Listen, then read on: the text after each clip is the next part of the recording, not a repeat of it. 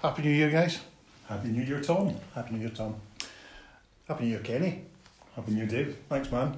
Did you watch anything good over Christmas and New Year? Anything interesting? I watched, as I usually do, Gremlins and On Her Majesty's Secret Service, which are two of my favourite films. I saw Gremlins in the flicks just before Christmas. Did you? Yeah, Has it been re-released? it was just just a one-off thing before Christmas. Yeah, tremendous. We really must do a Power of Three podcast on James Bond films. Yes. Because I've got things to say about Majesty's Secret Service. I can imagine what sort of things we're going down the line of. Theme tune's great. the theme tune is, is brilliant. Let's let's not we could get drawn into Yes, that yes. particular We'll world. keep this, let's have our, Yes. our Power of 007 later in the year. My favourite thing over Christmas was Dracula. Oh, yes. I did watch I that too. thought it was brilliant. Now, I know you're not a huge fan of the Moff, uh, That was correct. Did you, did you see my Did you see my tweets when I was as I was watching it? No. I don't watch anybody's social Right. media while I'm watching because Right. I was um, like a couple of days behind watching Right, it. I didn't okay, want to get spoilers.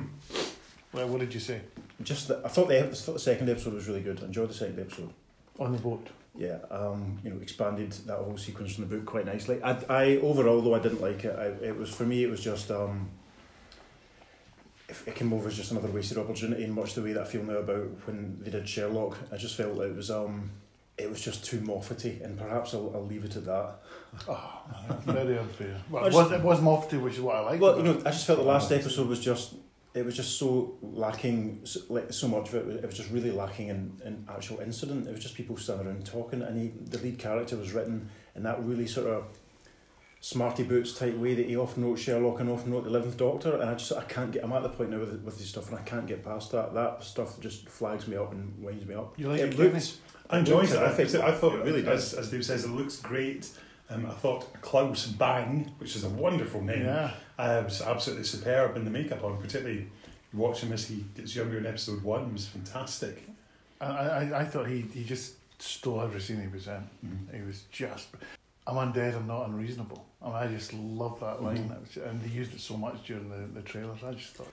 Anything else catch your attention over Christmas? Um, I watched Flight of the Doves on Christmas Day on Talking Pictures TV. That was tremendous. I've never heard of it. It's a movie with um, Ron Moody and Jack Wild. It was just it was it was lovely. It was it was really nice. Ron Moody basically plays a sort of evil uncle who's chasing these kids, and he's a he's a master of disguise. So Ron plays about So two, five two, or six different characters. two of the prominent actors from Oliver. It. Yeah, Indeed. aye, yeah, uh-huh. I think that's probably a big part. The other the thing that. I watched was the Banana Splits movie. I Oh, watched that wow. in that new version. the new version. Oh right. Oh, a new version. It's, oh, oh, yes. obviously you, you don't know about this, Tom. no, I don't. What we have is the Banana Splits. It's played as if the, sh- the TV show is still going after all these years, and there's a kid who goes along to watch it on his birthday. But it turns out that the Banana Splits are actually robots, and they go mad and want to kill everyone in the audience when the show gets cancelled.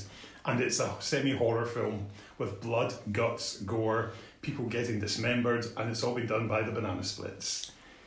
I haven't seen it. I'd like to though. I, I, I, I, like, I was keen to see it until uh, Well- about 15 seconds ago. Well, Fleegle, Bingo, Drooper, and Snorky have a new life altogether. Interesting. Did any- I, I haven't I haven't recorded, but I haven't watched it yet. Did either of you watch Wurzel Gummidge? Yes, No, not yet. very good, Yeah. very good. I wouldn't Yeah. say much to ruin it, but Mackenzie Crook is superb. Yeah, I've got good vibes, but I just oh, for, for all I've seen, I'm not been too busy. I haven't had time to sit down and s- watch it. So you were you were quite happy to trample on the dirt of Jon Pertwee's grave then? I enjoyed watching it. It was very much a homage. It's very much. from what, from what I've heard, it's um, it's you know, it's, it's done its own thing. It's, it hasn't tried to, to copy Jonesy's stuff in any way. It's kind of maybe taken its lead from the books. yeah, it's, it's definitely led by the books, but there's wee nods here and there that, that are done with a lot of affection, and it's it's very much. It's tonally different, but also the same. But the thing that I missed the most was Charlotte Coleman because she was my first TV crush. The late Charlotte Coleman. Right. so sad when she died. So did you watch the new Doctor Who, David? Yes, yeah, I thought it was good. Um, New Year's Day episode was um, yeah, it was a lot of fun. I, I, I I- you know, I've said this many times. If, if JW had worked in HMV, I'd be doing the rota and putting us in the same lunch. yeah, the um, I'd, I'd had it spoiled about. I, I wouldn't, you know, in case anyone else hasn't seen the episode yet. I'd had it spoiled about certain casting, sort of. Um, Bob the Master. shh. I'd had um, It's out there, Dave. You can So, talk about um, it. Yeah, and even though I'd I'd heard rumours, I didn't see it coming. I thought it was terrific. I liked the Wizard of Oz reference. I liked Jodie playing cards in the casino. Um, I loved the the timey wimey stuff of episode two. Yeah, it was great. Better than episode three. Episode three was a bit flat for me. Now, will you? This is going to edit it out. I now need you to ask me if I've watched it. Tom, did you have you? What do you think of the new series of Doctor Who so far? I haven't seen it.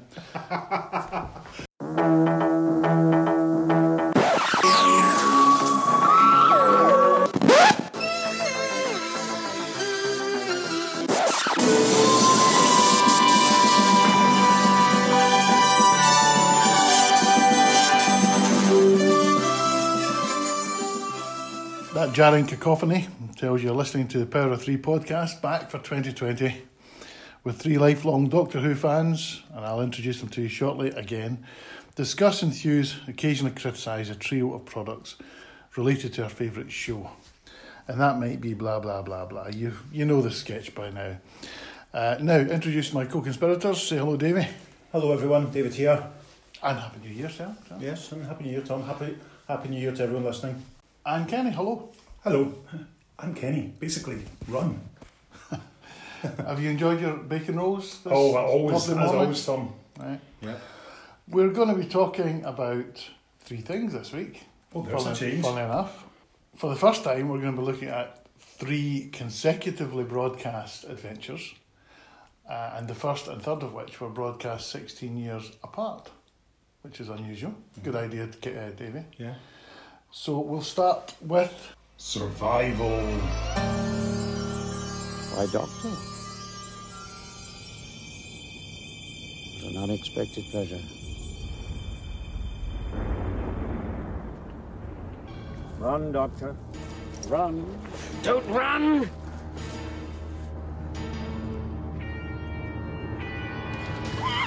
No, Patterson!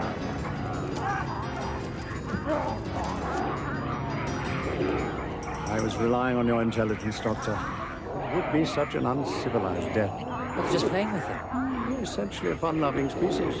So I shall, I shall read what it says on TARDIS fandom wiki, etc. Um, Survival was the fourth and final serial of season 26 of Doctor Who, and we can't argue with that, that's true. As a TV show, Doctor Who would not see any regular airings for 16 years. The next story in the show to be part of a regularly airing programme would be Rose, broadcast in 2005. This story would finally mark the undoing of Doctor Who's cancellation, though taking place significantly later in the Doctor's life.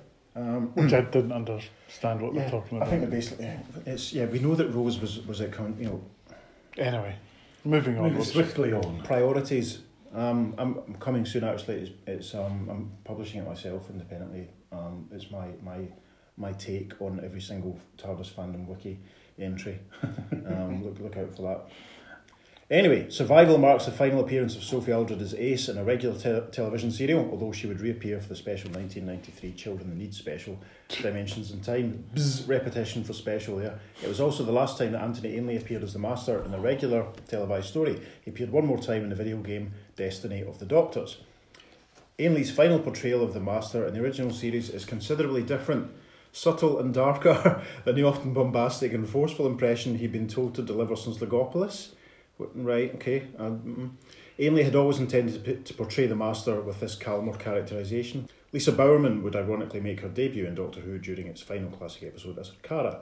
However, she would later become more widely recognisable for her portrayal as Bernice Summerfield in Big Finish Audio Adventures, a character introduced in and adapted from the Virgin New Adventures novels, which continued the series and the adventures of the Seventh Doctor in printed format. Survival, eh? Yeah, I think you're going to be surprised at what I've got Well, to say so, about it. l- l- some context. I gave up uh, on Doctor Who in the 25th season. Really? Right. Yeah, at the end of that. So I haven't watched any of the 26th season. This is the first time Wow. I've ever watched any of the 26th season. Mhm. I have to tell you, I didn't watch and think, oh, God, I missed out.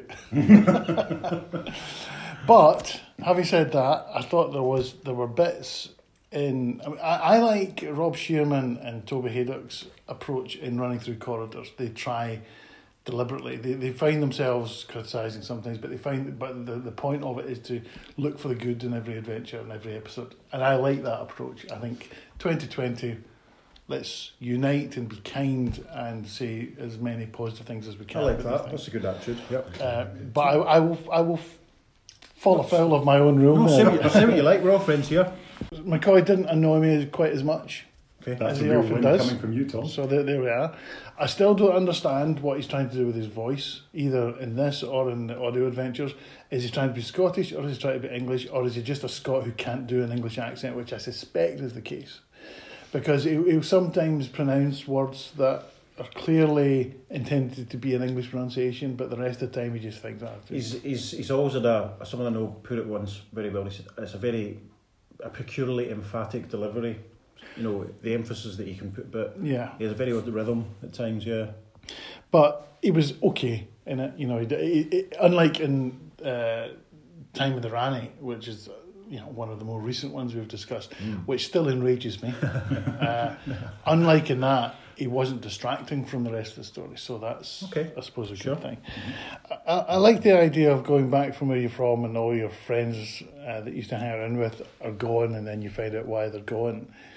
Um, beyond that, the plot makes no sense at all. I mean, there, there- there's just this idea that the planet of the of the cheetah people is being destroyed because the cheetah people themselves are fighting each other. Really, you know, An emotional resonance, Tom. well, and also, so I made a few notes.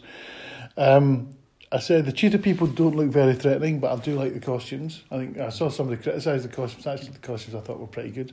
There often wasn't much of a budget for location filming, but interestingly, it's all location filming. There's no studio filming That's in any yeah, of it, which yeah. I And which it I looks- thought was I think with the, the stuff on the planet of the cheetah people, it looks bloody hot. It looks like it could have been. Yeah, it's not your typical like quarry. They've, Yeah. they've, they've done a mat with the Yeah. with the background and the, the sky box, I looks believe the technology was called Right. at the time. Paint Yes. box. Yeah, I mean, I think um, Fenric was entirely location as well, wasn't it? It was indeed, yeah. Yeah, I mean, it was it was a thing we kind of moved towards quite a Uh, lot. and I wrote this. I said the plot is rubbish. If you can only get from the cheetah planet to Earth when you're joined to a hunting cheetah person, how did the Doctor return in the middle of his fight with the Master? Ah, this was all part of the Cartmel master plan. the Doctor is far more than just a Time Lord. Is that Oh, I it? see. No, that's that's a and cop it's sort of, that's there's when the master Aye. because there was a line on the master said on the lines of "What are you?" and uh, That was the- cut, wasn't and it? it was and it was cut. Um, so we may find out what that is in the box. set. I always interpreted that bit as either the master sent him away, or the pull from from Sophie and the TARDIS was strong enough to bring him back. Something like. It's, you're right. It's not very clear. Uh, Or the Doctor's going home to Earth, which is virtually its Yeah. home, really. Yeah. well, because he's half human. We'll get onto that. Yes, some other time. Spoilers. I, I wrote here. This is this is only just an aid memoir rather than Sure. an actual opinion. It's, I say Anthony Ainley can't act. Now I don't really mean that because he was great in The Land That Time Forgot, but it is true. You're you know you're reading at the the the, the TARDISfandom.com page from Logopolis onwards. He's he's just an old, you know, Some, sometimes, Ham. yeah, but I mean, I, I can't. I wouldn't totally over it. I wouldn't want to write him off completely. I mean, look at the portrait in your Castrovalva. You know, that's an excellent. Yeah, when, when he's performance. portraying, playing Yeah. somebody else, he's fine. But when he's playing the master, And he totally are- overacts. There, there are sort of, you know, he's, he's very much doing it as a moustache twirling, you know, Yeah. twirling baddie. I, um, If I- you look at the subtlety of Roger Delgado, yeah, oh yeah, Effortless charm. yeah. uh-huh, I think there's no charm with Anthony Ainley's I think master. I think he's I think by that point because he's probably he's playing him like that because he probably is actually unhinged. You know, he's it's you know, what in real life? well, not just He in the seems to character. be- the, he's- the I think master's there's lost probably a it by bit that of both involved, I'd have said, Yeah. actually. Well, um, but in this one, um, it's the first time I've seen Ainley's master for a very long time. So uh, I was struck about how he had calmed down a bit. Mhm. He was on Ritalin or something, Mm. um, and I I found that. I think he's Uh, I think he's really good in survival. There's some, No, I, I thought it was much better. Yeah. He, he just didn't ham around. I thought it was Yeah. much There's better. not too much um, teeth gnashing and snarling. yeah. yeah. And I mean, definitely, well, there, there is definitely a better there, portrayal. there is a little bit because he's turning into a cheetah person. Oh, oh, very true. But no, he's he's yeah. There's there's some moments when I think you probably he is you know he is actually doing some acting. You know, he's telling you you know he's He's given better material. he's to given a bit more to do. Somebody who's actually a proper writer. However, let's Munro. let, let's move to the denouement. Yes. Let's move to the group of young people in the youth club. now, for for for those um, under the age of forty, a youth club is a, a, an ancient idea that young people would congregate in a community centre or a church hall to play ta table tennis rather than going out into the streets Rather and than having a walking the streets drinking, yeah. or even It's just such a bizarre we, idea. just walking the streets as we did in Fox Bar. And, uh, you know, so the master recruits his heavies. Now, his heavies make the men from the Beat It video look macho. Desperate They- but not serious. Th- These Yeah. guys do not look as if you know you're not going to approach them in the street and think, "Oh, Jing's a bit across the road." These guys are wimps and they are laughable as heavies. They really are. and what on earth? When you're writing the scene where the doctor and the other bloke are, are The motorbikes. on the motorbikes Yes, and they're, they're doing the duel, they're, they're playing chicken motorbikes. Does somebody who whoever wrote this, Rona? Rona Munro from Aberdeen. Does she think that um, when two motorbikes collide, they explode? Is that what she thinks But there's an ejector seat in there, Tom. For goodness sake, the doctor's modified it. Well, obviously, all motorbikes have ejector seats, but I was I was, I was talking about the the explosion. I mean, Yeah. it was a good explosion. It was good to have explosions in Doctor Who, but my goodness, It must have a the, the, the bikes weren't even that big. I mean, they weren't And they probably, weren't going that, they probably weren't going that quickly either. No, what, what about right. um? What did you think of Sylvester Rennie up on uninjured face, you know, head upside down on, a, on an old couch? What did you think? Oh that? yeah, that's right. That's Yeah. the ejector seat saving him. There was um there was a nice bit of retroactive continuity in one of the comic strips when um it was revealed that the Sixth Doctor replaced that couch there for him at the, the Seventh Doctor's request. That was some of the nice sort of nice sort of Sixth and Seventh Doctor playing against each other stuff that happened for a while. Well, I, I had written in my notes, motorbikes, what the There's a guy who I uh, who commented uh, when I tweeted about watching. Survival, Yes. and he said his, his, his name is Disabused Catholic, but his Twitter handle is at Bear Brexit. Bear as in animal Brexit. Um, he says, I liked a lot about survival, but ultimately there was something Teenage Theatre Workshop about it all, especially the script for part three, and the less said about the motorbikes, the better. That's a pretty good summary. You could say that about a lot of a lot of Cartmel's Doctor Who stuff. To be honest, it's it's it's, it's quite self consciously nowadays. You might say woke. I'm saying that as if I'm critical. I'm not. I'm a huge huge fan of Cartmail and his, and his I mean, I was saying to someone yesterday that um or maybe the day before. I, I loved his the new adventures novels that he wrote. Absolutely devoured them, and I think he was he was very good for Doctor. There was another comment that I received on Twitter from James Hellier, uh, who can be found at, at James underscore Hellier, which is spelled H E L L E Y E R. And he says, Good score, great master, lovely location work, nice lesbian subtext, wonderful alien world, almost universally dreadful acting, terrible costume design, which again is a pretty fair summary. Just as you mentioned, there, I think it's a, a great score. I think Dominic Glynn is possibly one of Dominic Glynn's best scores. Yeah, nice bit of The guitar, fact it's which is guitar, unusual which for is very Doctor Who. unusual Yeah, for Doctor Jinx. Yeah, Yeah, and I give it a noticed the, kind of I noticed the guitar work, and I wrote that the the, the, the music is good, but it won't age well, and it hasn't aged well. I just uh, it was very nineteen eighties. Yeah. I think also looking through the characters, I think Kara is an interesting character. Obviously, the fact that we get to see that the, many of the cheetah people have obviously been human, who've been kidnapped, and they've given in to their nature and Yeah, the violent nature and transformed into cheetah people. And Lisa Bowerman gives a really good performance. You can see why Big Finish were interested in her to play Benny. Um, I think it feels very 80s, and obviously there's the, the whole survival of the fittest, echoing the, the concept of the government of the time as well. Thing that's going on and who's going to come out on top. And obviously, it's, ultimately, we get it, it's between the Doctor and the Master by the end, when everybody else has been cast aside and it seems to be the Doctor who's won and the Master disappears. But I, I, I, I quite like Survival. I think it's it's not one that I would go to. I've got a friend who was one of his very, very favourite Doctor Who's. It's one that I'd quite happily put on, you know, leave it on his background, something like that. It's not one that I would as be a first choice. I'm going to watch that because I'm in the mood for a Doctor Who. You know, Mm. Quite happily put it on. It's very much. Uh, I don't know. It's not. It's not one of the comfort blanket stories. It's but it's one that it's comfortable viewing without being too challenging. There's um, a, a, a little plug, not a plug, but uh, something I wanted to talk about because a lot of Doctor Who fans will be interested in the fact that BritBox, you know, the new online streaming service published by BBC and ITV, introduced Doctor Who classics over Christmas, and within I think a day, uh, the number of downloads on Doctor Who had outnumbered the number of downloads for everything else on BritBox apart Yeah. from Doctor Who. Yeah. Uh, so I signed up to it, Yep. uh, and uh, and it's brilliant. And it's you can't get subtitles, I think, which is a bit of a. Mm. I, I don't usually use subtitles in Doctor anyway, but I just noticed there was a news story about deaf people saying that they feel a bit left behind on that. If anyone is listening to this, or if any of you two guys watch BritBox, can you please watch Masque of Mandragora episode one? Okay. Because on, on BritBox. on BritBox because it's the only episode I've found. It was the first one I watched, and the screen is completely skewed. You can only see half of the screen, okay. and it So- only happens on episode one of Mandragora, and it's really very annoying. Talking of BritBox, Tom, just before you move on, one of the most bizarre experiences was I had over Christmas was just watching ITV2, and I can't remember what it was on. It was probably botched or something like that. And then all of a sudden, on comes an advert for Doctor Who on ITV. The most bizarre thing Oh, going. right. Great advert for BritBox. Tons of TV movie stuff. And, and it actually looked really, really good. Whoever put it together, well done. Really good piece. Grabbed Apart my from- attention. I don't I don't get it. No, that wasn't his joke. Oh, Uh, see, right. well, he's leaving us in tenterhooks. We have Yeah. to speak. we- I mean, I'm, Yeah. sit, I'm sitting here all nervous and tense, waiting for the I've joke. been looking Tom, forward if to I it. could just interrupt Oh, you there just hang for a wee second. I want to talk about survival. Well, I'm going to ask you this question.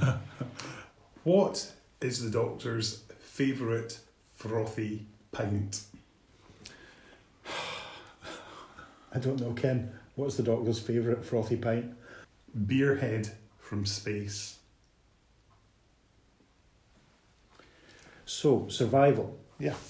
Um, you know, as as anyone who's listened to earlier episodes will know that I'm, I'm quite a fan of Sylvester's first series, and it's kind of similar to the Eleventh Doctor in that I rate his, I basically enjoy and rate his series and, and return to them in sort of broadcast order. I, I remember at the time of season twenty six, I hated Battlefield and just couldn't wait for it to finish. Um, Is that right? yeah, and Ghostlight and Curse of Fenric were just, as someone else has said, just one script edit or maybe two script edits away from being, you know, decent. Well, not decent, but they're both. I remember that both slightly baffling. So what Survival has is at least it's fairly sort of linear and straightforward. You, you can tell it hasn't been sort of cut to bits to, to fit the time slot.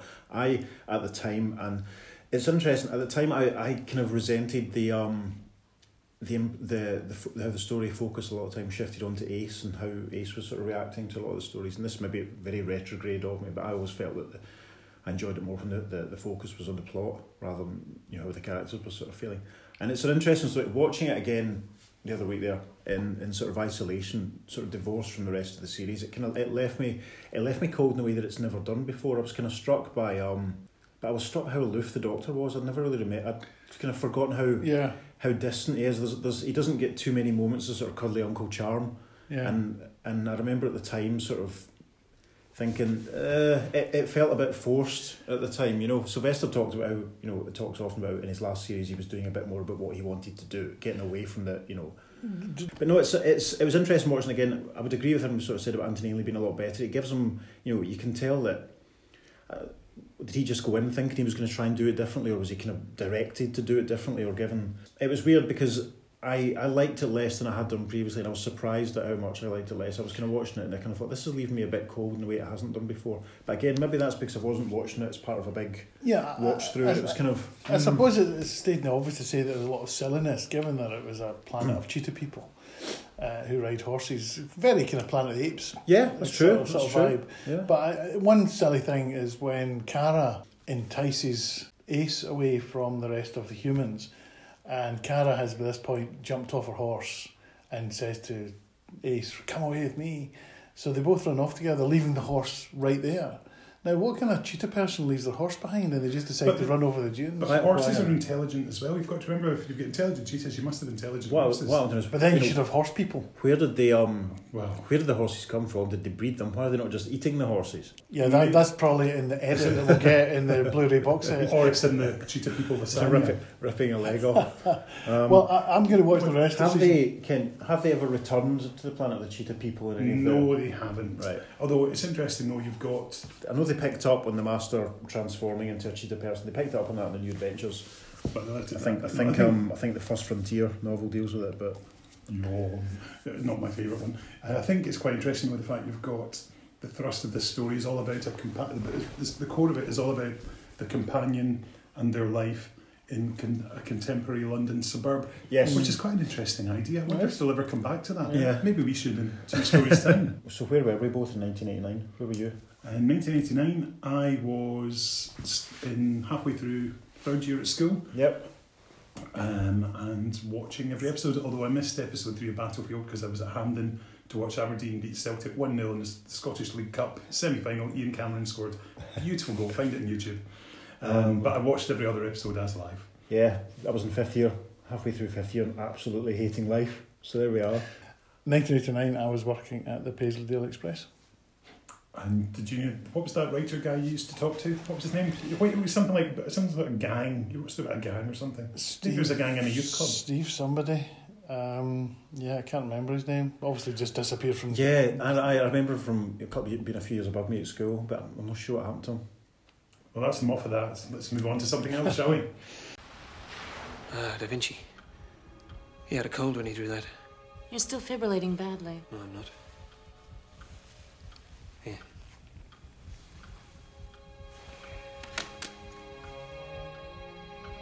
I remember!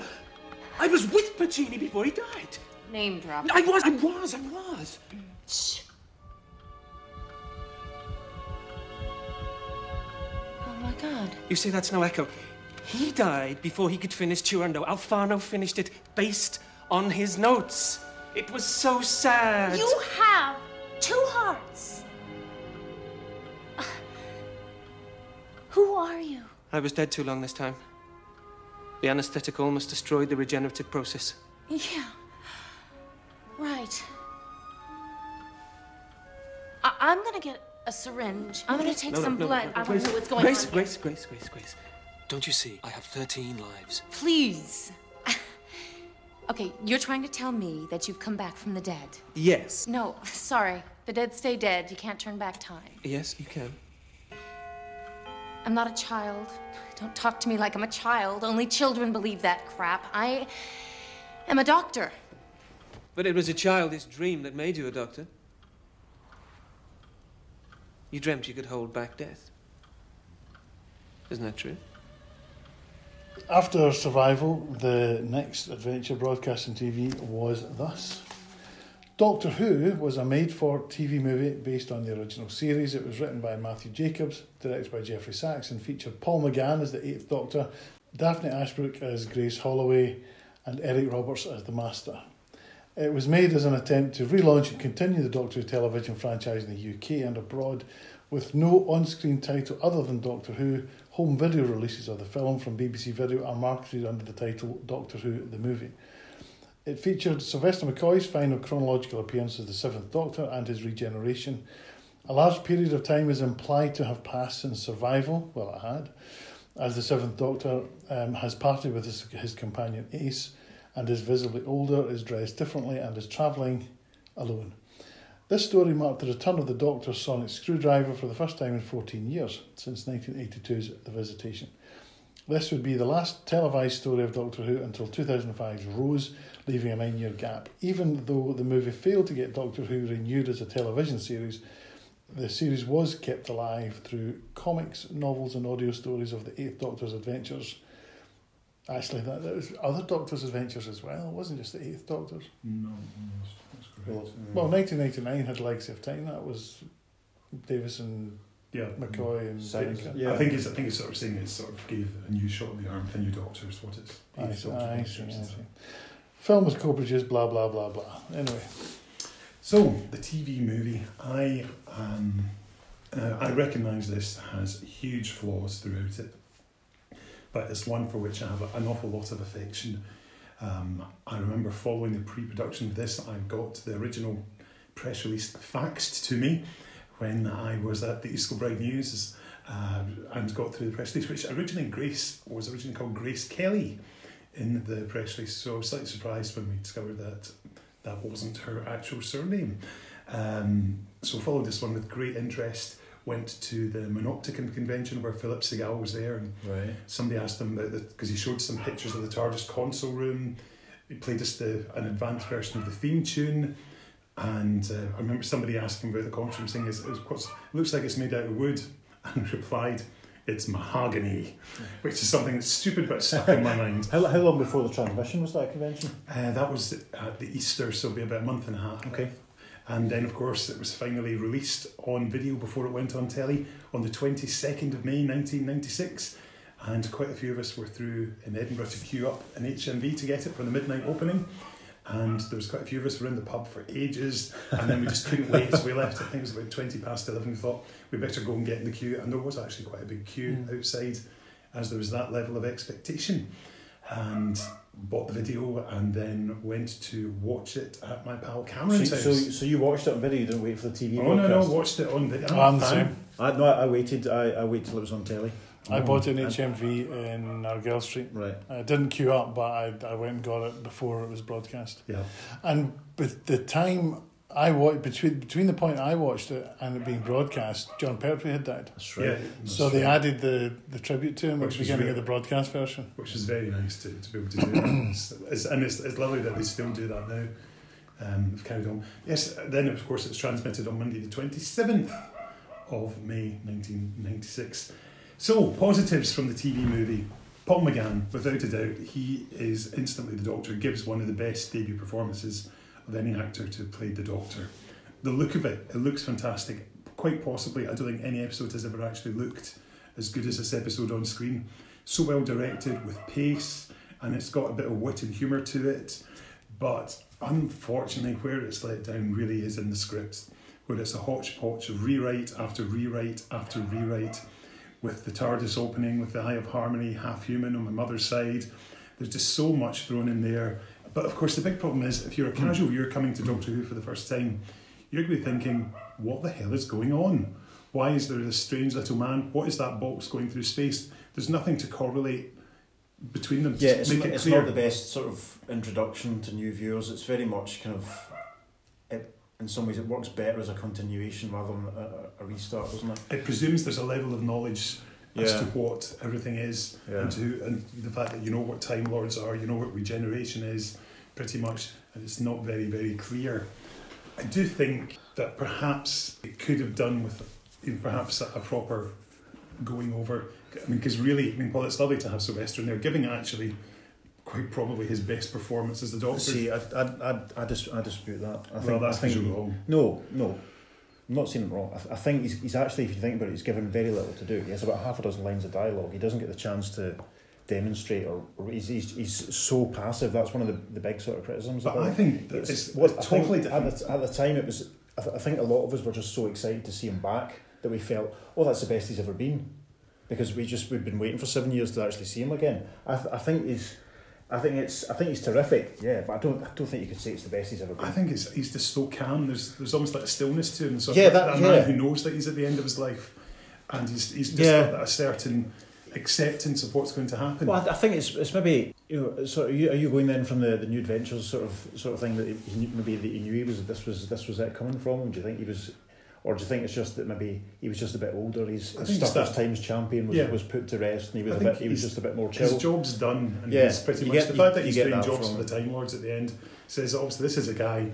I've done my job. I'm retired. It's like somebody who's had a job all their life and then they go and take a job as a postie, so they've got something to do. So the doctor's out there doing deeds for the Time Lords. I think you have to take a step back from what the narrative is and what the, the story is and accept that it was a misjudgment Yeah. to introduce a brand new show, essentially, um, with so, so much of the baggage from the classic series.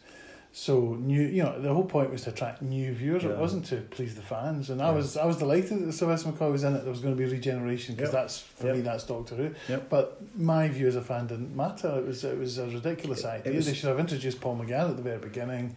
No regeneration, some explanation about what the TARDIS is, but not too much exposition, mm. and got on with the story. I mean, you could almost have done it with McGann immediately post regeneration. He doesn't know who he is. Follow him Yeah, as this we- guy finds out find who out, he is, yeah. and we find out as he goes along the journey and, and discovers. But I mean, as, as you say, there's the details. I mean, when they've got the, the seal of Rassilon plastered all over the place, and the amount of money that was spent on the, the TARDIS set, which you know, a million quid on set, which is you know which is insane. And and it's, it's been said it's been said many many times. It's like um you know we're not the first people to make this observation that the script you know the script is a mess because it's it's it's a case of too many cooks. I thought I it's weird. I actually I expected for some reason in my head I expected to hate it this time, but you know I think I, you know, on this rewatch I I really enjoyed it. I was struck by the um, really struck me in a way that never had before. Just how horrible it is the way that Sylvester goes out. Mhm. It's not because he's been shot. It's because of these people. They kill him on the operating table. I was really struck by how horrible that was.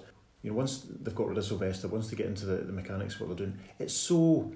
It has a real. It sparkles. It's very effervescent. Paul is just tremendous. You know, Daphne Ashbrook is tremendous. Eric Roberts is having a great time. It's it it speeds along. It just it's um yeah it's effort yeah effervescent. Frankly, it's um it, I was really really struck by how. Despite that whole mid nineties X Files sort of look to the way it was With- sort of shot, with X Files Sci-Fi Blue. um, you know, the blues and the oranges and the, the you know the, the the professional lady sidekick with the bobbed red hair. You know, I, I was struck at how warm it was. It's quite once once they you know, as we say if they got to Paul McGann a bit sooner, I, you know I was I was very surprised at how much I enjoyed it, and he hits he he's there from the word go. And the regeneration is, is brilliant. He's he's Mhm. Paul's just tremendous. Uh, It's, with with the, the constant cuts between that and Frankenstein. Yeah. I that was yeah, I mean that's that's that's really that's that's great. I mean it shows that it shows that someone was thinking about what they were doing. But, but all of this could have been overcome if they got a decent plot. This Yeah. whole idea about the, the changing of the of the millennium uh, and the time travel nonsense and, and reality becoming you know dissolute. Midnight tonight, this planet we peeled Pulled inside, out. yeah. Yeah, It's- it it's How all many a- times have we seen that I trailer? know. It's all a bit. It's all a bit arbitrary in a lot of ways, isn't it? It's kind of, and it, you feel sorry for Matthew Jacobs because he's obviously capable because there's some really good dialogue. You know, does she kisses with as as as good as me as well as you? I mean, he's. I think if Matthew Jacobs had been left on his own rather than having to juggle Fox TV executives, um, BBC, you know, well, I think Fox was in, it was a network that showed it, wasn't it? And Universal put up Um, money as well. and um and you know and BBC and the horrible thing if you watch the documentary on the on the on the DVD there's I can't remember her name Jo someone from the BBC Jo Wright. who did not like Sylvester and apparently only conceded to him being involved if he wasn't allowed to say or do anything and that's just horrible I mean I know you I know you know you you're not a fan of, of, of Dr McCoy but there's quite a few of us that think he's great and you just sort of think how much how much better it would have been if he'd had the chance to maybe square up and talk to the master and have you know and just you know No, do what he does which is I'm stand sorry, up to it's not, baddies, it's, you it's know? not a judgment on McCoy at all. It's just it was a mistake to have two Yes, doctors. was- yeah. In it. It's you know it's But sort what- thing, they could have done it in a flashback episode if it had gone to a series if they really wanted to. What know? I love about Doctor Who fandom, and that includes Terrance Dicks, um, is that they looked at the, the television series and they, they tried desperately to get it into the canon of the classic series. Yes. So the first Paul McGann novel that was brought out by BBC Books, The Eight Doctors, which was released shortly after the film, and he couldn't just let it lie. you know, he couldn't just say, "Yeah, okay, let's just yeah. it happened, but let's not talk about it." He Yeah. has he has to he has to write. The doctor stood gazing down at the flat granite sculpture in the shape of the great closed eye. It wasn't Eye of Harmony at all, of course. not, not really, just a symbolic manifestation, an aspect of the great Eye of Harmony on Gallifrey, created by Omega, stabilised by Rassilon, that I held a trapped black hole. And I thought, okay, he's, he's gone that extra step. God, God bless Terrance. Um, because he's He the was not a fans, fan. he's the Yes. fans' greatest defender. Uh, but it's unnecessary, and it reminds me because earlier on we mentioned James Bond. It reminds me when John Gardner took over the writing of the official books. He decided that from license renewed, they would be canon with the original Ian Fleming novels. So this was a character who had been a commando during the Second World War and was now driving a Saab 2000 or whatever it was in 1980. And it got to License to Kill, which was a novelization of the movie. And he and the producers asked John Gardner to write the the novelization. But what they had done in License to Kill was introduce a few elements from the books, which is what they all do. And there's an there's a scene in License to Kill which is taken from the novel Live and Let Die, which is the second novel, where Felix Leiter is fed to a shark. So, bearing in mind John Gardner is continuing the novels, in his novels, Felix Leiter has already been fed to a shark by Mr. Big in Live and Let Die in 1954. Um, now he's writing License to Kill and he's being fed to a shark again. so the only way he gets round this is to say that the shark attacked his prosthetic leg. Which you gotta admire. yeah. I also like him when he does Goldeneye. when there's Ourumov at the start and Bond's thinking to himself, don't be so bloody melodramatic. You can tell that Gardner's not a fan of the movie style. Yes. Just um, one last thing about the, the TV movie. Back in 2000, I had a brain tumour operation and had it removed. And successfully had my checkup this week and all seems to be okay. But I was getting the anaesthetic uh, to knock me out for them to remove the gas. So the mask was put over my face. Mr. Smith. And um, the words that went through my head before I passed out were, I'm not human, I am not like you. Which, if I died, those would have been quite crap last words in my head. I never said them out loud. I was going to say. I say- didn't say them out head, but out loud. But uh, yes, that would have been quite bad. I can that had been imagine you- I can imagine you when, I was four, four, maybe five, maybe younger than that, I was in hospital for an operation. Um, and I got a general anaesthetic, and the nurse, in fact, I, might, I must have been five, and the nurse put the thing over my face, and it's the only thing I remember about the operation is her saying to me, "Can you count down from ten to, to one?" And then, and I was doing it, and she said, "What's your favourite television program?" And I said, "It's Doctor Who." And that's the last thing I remember from I was Oh. in consciousness, and then waking up and I was sitting on my mum's knee. Brilliant. Aw. So there you go. So where um where were we in 1996 then, gentlemen? I, where were you, Ken? I'd been at East Kilbride News for just over a year, and it was just around that time that I first met a certain Mr. Harris for the first time. And I apologise. I mean, I've, I've been meaning to apologise to you for ever since. That's, I was actually, this is partly because of the conversation I had with Moffat. um, because we would he's got this very cynical view, and I, I, I like it a lot, which is you know if you if you get confused about Doctor Who and everything, don't worry because it's all made up. If, there's, if there's an inconsistency, like the Eye of Harmony, it's not because the Doctor got something wrong. It's because it was different writers who didn't know about Doctor Who. That's that's why. and and I came into the office of East Kilbride News and I met you for the first time, and we were both excited about the new film. And you said something about the new outlook for the TARDIS, and you said it's explained in the Gallifrey Chronicles, the book about why it's all hmm. changed. And I said, I'll tell you why it's all changed because they had actually money to spend on it. and it was really arrogant afterwards. I thought, well, that was a bit nasty. Kenny was just being enthusiastic about a show we both love. Why it was, was never taken as nasty. well, good because it was I was I was a bit arrogant. I was I was working at Abbey National in 1996. I'd been there about a year at that point. I was working in the Victoria Road branch, and hating life. So there we go. No, um, no. I remember. I remember. loving it. I remember very clearly the um the Mr. Singh's newsagent across the road from the branch and buying the Radio Times, you know, with the that share the cover with the X Files. Remember that one? Mhm. And then buying the one for the week of the TV movie itself. No, I was with Abbey National for about two years. It was terrible. There's a whole other So story. there we yeah. go. Yeah. Tune in, tune in next week for um my, my adjunct podcast of Abbey National Memories. In 1996, I was working as press officer for Glasgow City Council. Which is probably the most boring job I ever had. It sounds it when you, when you say it out loud.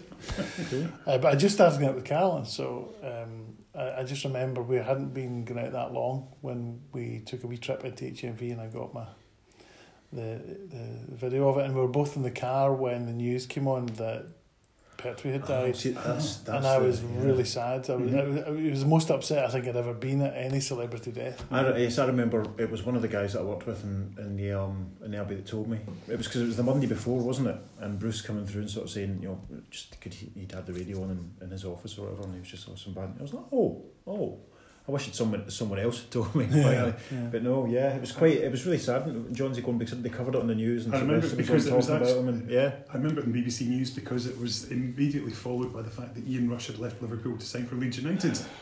And then, uh, nine years later, They want to overthrow the human race and destroy you. Do you believe me? No. But you're still listening. Really, though, Doctor, tell me, who are you?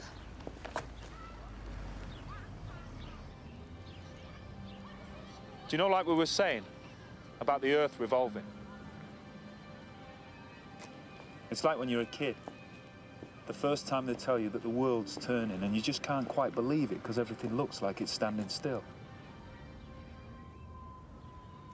I can feel it.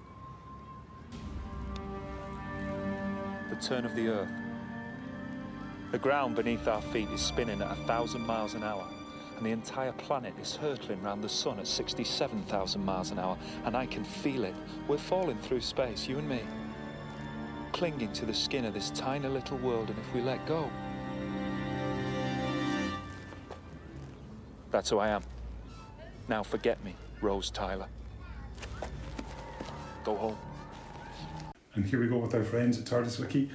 How many things are you all going to want to rip your arms off to throw at your listening device? I'll rip my arms off and throw them at you, Ken.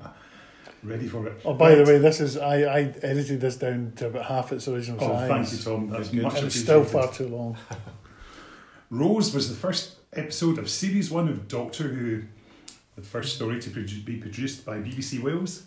It was both the first new canonical episode of Doctor Who since the 1996 telly movie and the first story to be part of a regularly airing programme since survival in 1989.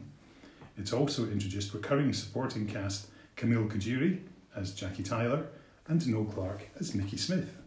An immediate success, the episode set a record of 10.81 million BBC One rating that bested the previous record holder, Robot, and remained the most watched first episode for any new incarnation of The Doctor. The first Doctor Who story to be produced in widescreen, it was also the first single episode 45 minute story, and by extension, the first single episode story since Mission to the Unknown in 1965. Crap, The Five Doctors. That's true. Narratively, Yeah, Ah, that's well right. done. Yeah.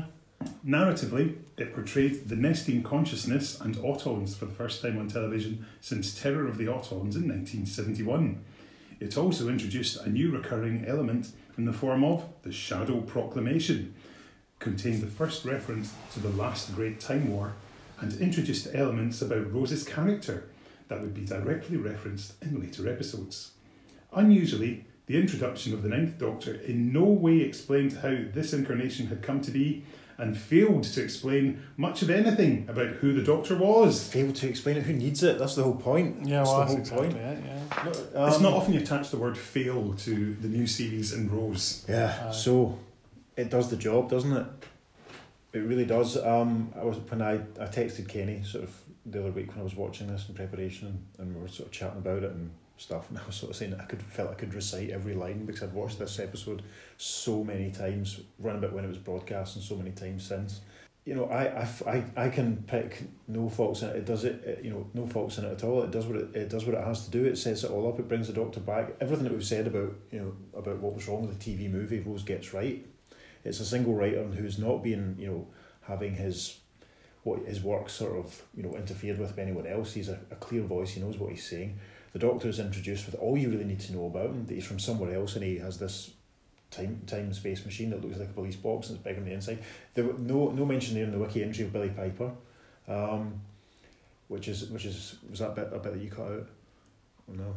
I can't remember. So and and also you know we have to talk about how how um how big a deal it was that Billie Piper was cast because a lot of people were quite skeptical about you know pop star and all that sort of stuff. But she's terrific. The definitive template for Doctor Who companion. She's she's you know a young female contemporary. She's the window in for the audience. And and Eccleston is um he's a little bit self conscious as he is in some of the other first episodes that he made. But he's also he has a real real depth when it, when it's necessary. It revisits Spearhead from Space as we know. Um, we must talk about Mark Benton as Clive. He's, he's brilliant and, and he's recently returned and done some stuff for Big Finish, which is also really good. And I don't really have too much more to say on it because it's I love it. It's fast and it's funny and it and it does the job. It reinvents the Doctor, brings it all back without any of the unnecessary baggage. You could come to it never having seen Doctor Who in your life before, and you know exactly what was going on. And you more than anything else, you would want to see what happened next. It's funny you should say that what happened next because I rewatched this episode uh, last week with my missus and we're now up to the long game because we've just carried on watching, which says a lot. I think it's a very, very clever episode. It sets the tone. There's some jokes in there for the adults with the, well, that will never work. He's gay and she's an alien. And then the fact there's something that I know that a lot of people don't like the burping wheelie bin, but I think that's actually very much in the Doctor Who tone. It's silly and it very much gets the attention to make you think Well, see, this is different. Yeah, I mean, young kids would have laughed at that. Which is you know you, I you, you, want, you want to you know young kids and that's going to want to keep the young kids coming back you know if they're entertained yeah I, I didn't particularly like the burping wheelie bin, but I could forgive could- it I could because the rest, it. of, the rest Yeah, of the show you is could- so brilliant. you could look I mean I think I've, I've seen it sort of said in interviews where Russell sort of debated you know with himself whether or not he was going to leave it in Yeah. but it, yeah it works yeah I think the whole feel of it is good, and you're, you're getting to grips. We're sort of learning there's a whole new world out there, and we're seeing it through Rose's eyes, which was what Russell intended all along. The fact that Rose is so so likable straight away. In fact, you can relate to anything. We all know somebody like that. Somebody who's at one point in life we've all known somebody who's worked in a shop, and just you know you know that they're capable of far more than that, and we just haven't you know haven't been given the chance to shine. I mean, as you mentioned, Dave Eccleston's performance is you know, awkward, but I think that almost like fits the you know the way it's been retconned with the the Doctor after the Time War. He's he's uncomfortable. He's been fighting it. He's been a warrior. He's Yeah. lost touch with who he was. I think I and think this is him reconnecting. I think he doesn't really lose that awkwardness. He makes it part of the characterization, you know, mm-hmm. because they get I think they get to Boomtown and he's got that little light flash in his head. He's, he's you know, he is a bit sort of Oh, he, listen, Yeah. he definitely listens up, but it's definitely there's an awkwardness in his performance because Yeah. that's not what Christopher Eccleston does or has done to that point. I think I mean I know that I've got a friend who's not a fan of Christopher Eccleston in much he does, but he liked him as the Doctor. I think he's got an effortless charm straight away. He's, he's very much he's very watchable. He's you know he walks in and you think who is this guy? What's he doing? I mean, I mean let's talk about the outfit as well. It's so state you know it's completely not what you would expect the Doctor to wear.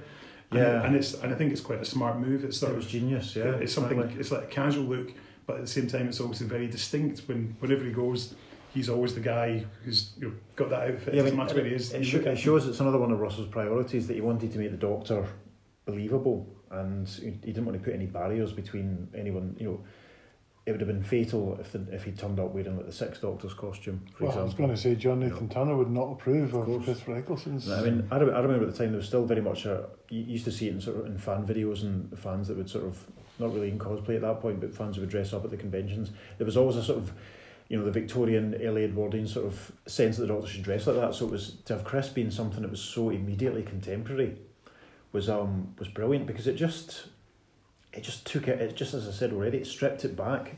You know, you didn't really. It showed that you didn't really need any outward eccentricity. Then it showed how the eccentricity, inverted commas, had just become built up, and you know, when it, when what this story really does is it showed none of that's necessary. All you really need is someone who's an outsider, and the writing and the performance can carry that. Yeah. And the fact that the, the outfit is so easy to copy as well. If kids want to dress up as a doctor, Yeah. easy. No, I, I, I love this, um, partly because, you know, my first real memory of Doctor Who is Spear from Space, the Autons. I, I, I was very excited when there was a rumour that the Autons were going to return for the Five Doctors, and they didn't. I was Mm. disappointed about that. Um, and I remember reading an article, I think it was in SFX magazine, uh, when Russell T Davies was appointed executive director, uh, executive producer, and it listed the I think the dozen stories that he had sent out to all the series writers Oh, to really? say right. this is the kind of thing I want. And one of them was Pyramids of Mars, one was Spearhead from Space. They're basically all of your favourite, mm-hmm. You know, classic Doctor stories. Uh-huh. Um, and, and and I thought that was a very good sign. I thought this time they're going to get it right, Mhm. uh, and they did, and it was just fantastic. Now, certainly the Autons were underused, and this, the Nestene consciousness was underused because, by the nature of our first episode, it was about introducing the characters rather than talking about a particular invasion. Yeah. But the humour in it was brilliant. Um, the special effects were good. Acting was great. The script was great. It was Even the music sounds very odd compared to what was to come because you're mm. used to it all being been done with a proper orchestra. So to have this all synthesized, yes, it sounds great. Murray Gold's superb, but it just has a, it gives it a, a slightly distinct feel on its own as well.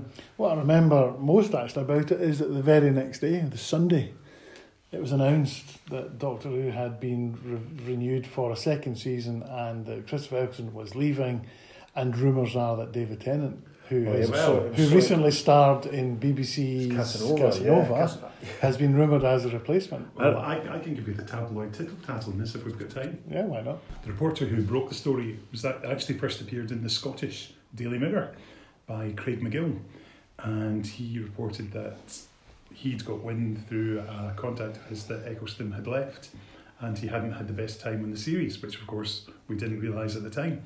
And he'd got wind that Mr. Tennant was going to be taking on the part, and uh, just through mutual acquaintances, we were able to confirm this was the case. So I had a tiny bit little part there in uh, confirming that he had got the job.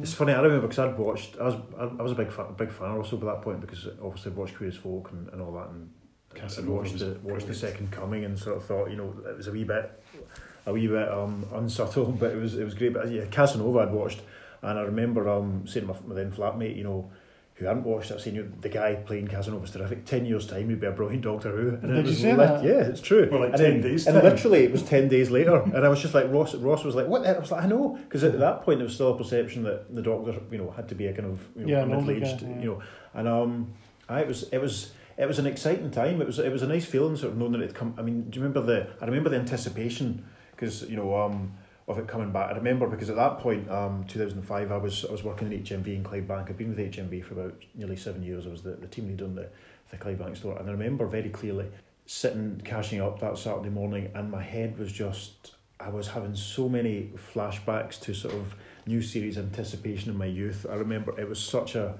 you know the anticipation was huge. I remember it was such a relief to find out that you know everyone had watched it and everyone enjoyed it. It was I felt I was so you know It was. propriet not proprietorial, but I was you know I, I tell you what, vindicated, I tell, yeah. I, we were vindicated. That's exactly it. yeah. Our lifetime's obsession was vindicated, and that was really important. Actually, So where where were you in two thousand and five then, Tom?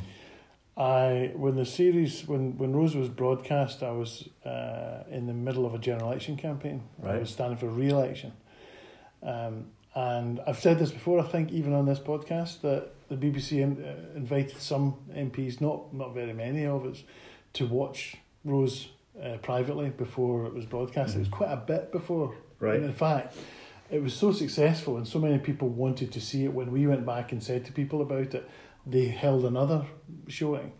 And I went back a second time, and and my mate Craig, who was my best man, who was a big fan, who lived in Brighton at the time, I said like, "Come along," and I was really pushing it because he hadn't got a formal invitation, and he just came in. He's with me, and, and, and, he, and he got in, and it Yeah. was fine. So I, I when it was broadcast, that was the third time I'd seen it, and uh, one of the times, I think the very first time, Tim Collins, who was a trans, Shadow Transport Secretary, Tory MP, and he was a huge Doctor Who fan. In fact, he appears in uh, I think it's the Earth Shock. That's right. yeah. All right, yeah, Um, yeah. and he was he was with us, and when he lost his seat in two thousand five, I therefore was raised to the most senior Doctor Who. Doctor Who fan in the right. Commons. Why, Um, why did you not end up on a DVD extra? That's then? a I know. That's what I want I to know. know. That's a ministerial post, isn't It's it? a ministerial with post, card. it is. Yeah. At the time, Julie Gardner was was produ- was you know presenting it to us. Russell Yeah. wasn't there, and there was this MP called Robert Key, who's a nice guy. He's Tory MP for Salisbury. Salisbury. Yeah, and he I've got a good story about Salisbury. he came along and uh, and was very scathing. I mean, he he just said, "Can I just ask, is this supposed to be a comedy?" And and I saw who, I who was, saw who was he with? Conservative. Right. and I saw Julie's face fall, and she was crestfallen because Oh. she took oh. it seriously. And I made sure that I was my hand was up next to say what a, you know as a long term fan, this is absolutely brilliant, well done. And I spoke to her afterwards and, and tried to reassure her, but she was you could tell she was really upset about Awful. but it turns out Robert was wrong and the rest of the country was right. Yeah. I would have voted for you in 2005, there's no doubt about it. I'm sure I did. Oh, I don't live in the constituency, but I would too. Well, I won. I won that one. Yeah. yes. You're welcome. I had another, had another ten years to Yeah. go before the. where, um, where, where were you in 2005 then, Ken? I was at that point at the Rutherglen Reformer, and Of the week, course. the week that Doctor Who came back, I did a feature on Rutherglen's four connections with Doctor Who. Hamish Wilson from the other Jamie, Russell Hunter, who is of course Commander Uvanov, Yeah. Andrew Smith, writer of Full Circle, and Nicholas Parsons, who started his career with Rutherglen Rep as an actor. Oh, I didn't know that. There you go. That's Wow. interesting. This has been a slightly longer um, edition for obvious reasons because Yes. these are three very important um, adventures that we had to discuss. So it's taken a bit longer on this particular episode.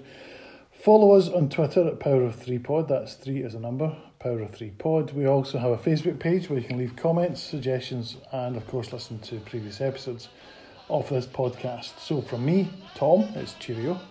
Goodbye, everyone. Be good. And somewhere else, the tea's getting cold. Bye bye. One banana, two banana, three banana, four. Four bananas make a bunch and so do many more. Over hill and highway the banana buggies go. Coming on to bring you the banana split show. Making up a mess of fun. Making up a mess of fun. Lots of fun for everyone.